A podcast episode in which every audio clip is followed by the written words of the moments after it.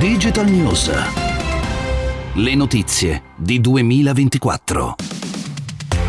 Bentornati, ecco a voi una nuova puntata di Digital News. Ci sono una serie di notizie di sicurezza informatica che sono diventate mano a mano più importanti negli ultimi giorni.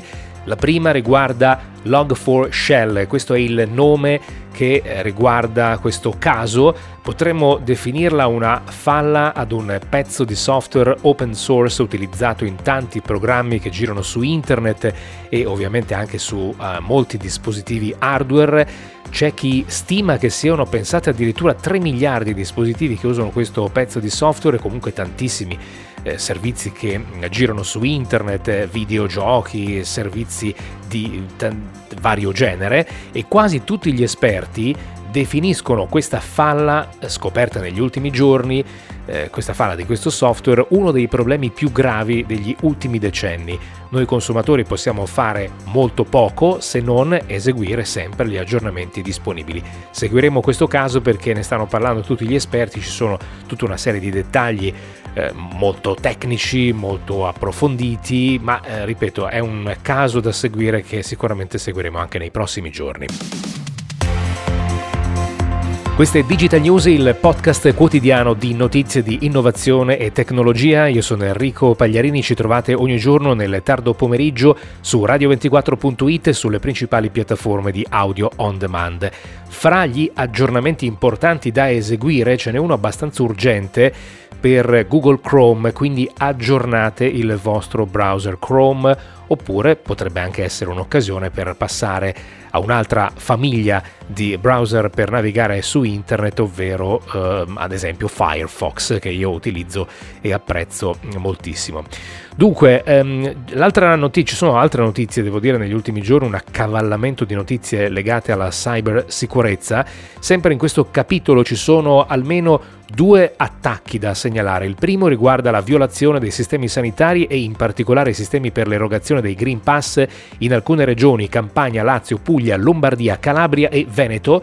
I criminali sono entrati nei sistemi rubando credenziali di accesso usate dalle farmacie per erogare i Green Pass, credenziali rubate tramite phishing, quindi uno dei grandissimi classici per rubare credenziali per poi accedere a sistemi internet. Quindi la classica mail che ti arriva finge di essere la banca o in questo caso la regione e ti induce ad entrare in un sito falso, identico però a quello genuino, fatto molto bene. E molti continuano a cascarci in questo tranello.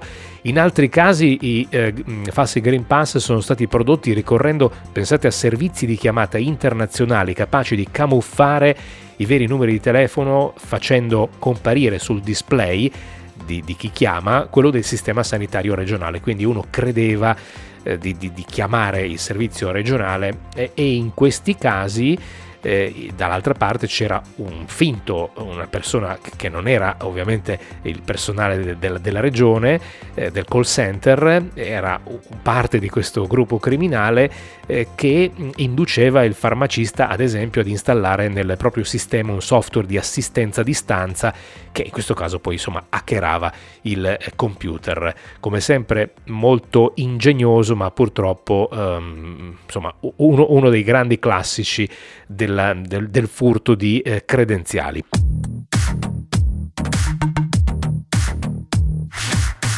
L'altra notizia di sicurezza riguarda il furto di dati dai sistemi della Sogin, la società che gestisce il decommissioning delle centrali nucleari italiane e lo smaltimento dei rifiuti radioattivi che ancora oggi vengono generati in varie attività anche nel nostro paese. La società si è limitata a confermare che domenica ha avuto evidenza, così scrive in un comunicato, di un attacco hacker al, al eh, proprio sistema informatico, ma non ha aggiunto eh, molto altro e anche su questo tema ci sono molti aspetti da chiarire e da conoscere, quindi attendiamo notizie anche eh, su questo tipo di attacco subito dalla Sogin.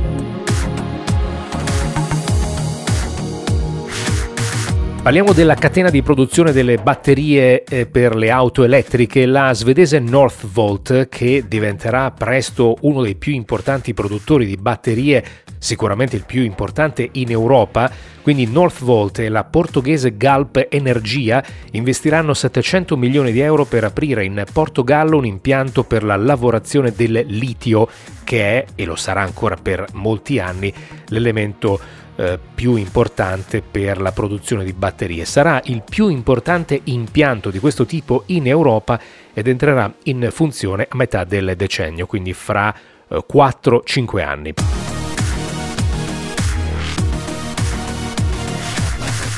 Chiudiamo con il cloud partendo dalla notizia di Oracle che ha aperto ufficialmente la sua eh, prima cloud region in Italia, precisamente a Milano, per Cloud Region si intende un, eh, fondamentalmente un data center basato su una specifica area, su una regione potremmo definirla, tipicamente le regioni corrispondono al paese, quindi la region Italia corrisponde all'Italia, ma ci sono anche casi diversi. Eh, ad esempio, sempre nella giornata di oggi, Oracle ha annunciato l'apertura della Region Nordics, quindi dei paesi del nord, data center situato a Stoccolma. Si tratta, per quanto riguarda quella di Milano, della eh, 36esima apertura di una region per Oracle, l'obiettivo è arrivare a 44 entro il 2022. A proposito di cloud, Amazon ha comunicato ieri che i sistemi di AWS, quindi Amazon Web Services, il più grande cloud provider del mondo e la divisione che fa più soldi all'interno di Amazon, ha um, avuto problemi di connettività con ricadute su clienti in due regioni americane della costa occidentale. Ad esempio in questo caso Netflix ha subito piuttosto, insomma, problemi piuttosto gravi e profondi. Eh, ed è un, un, nuovo problema che accade ad Amazon nel giro di eh, qualche giorno. Era l'ultima notizia di Digital News, torniamo con una nuova puntata domani.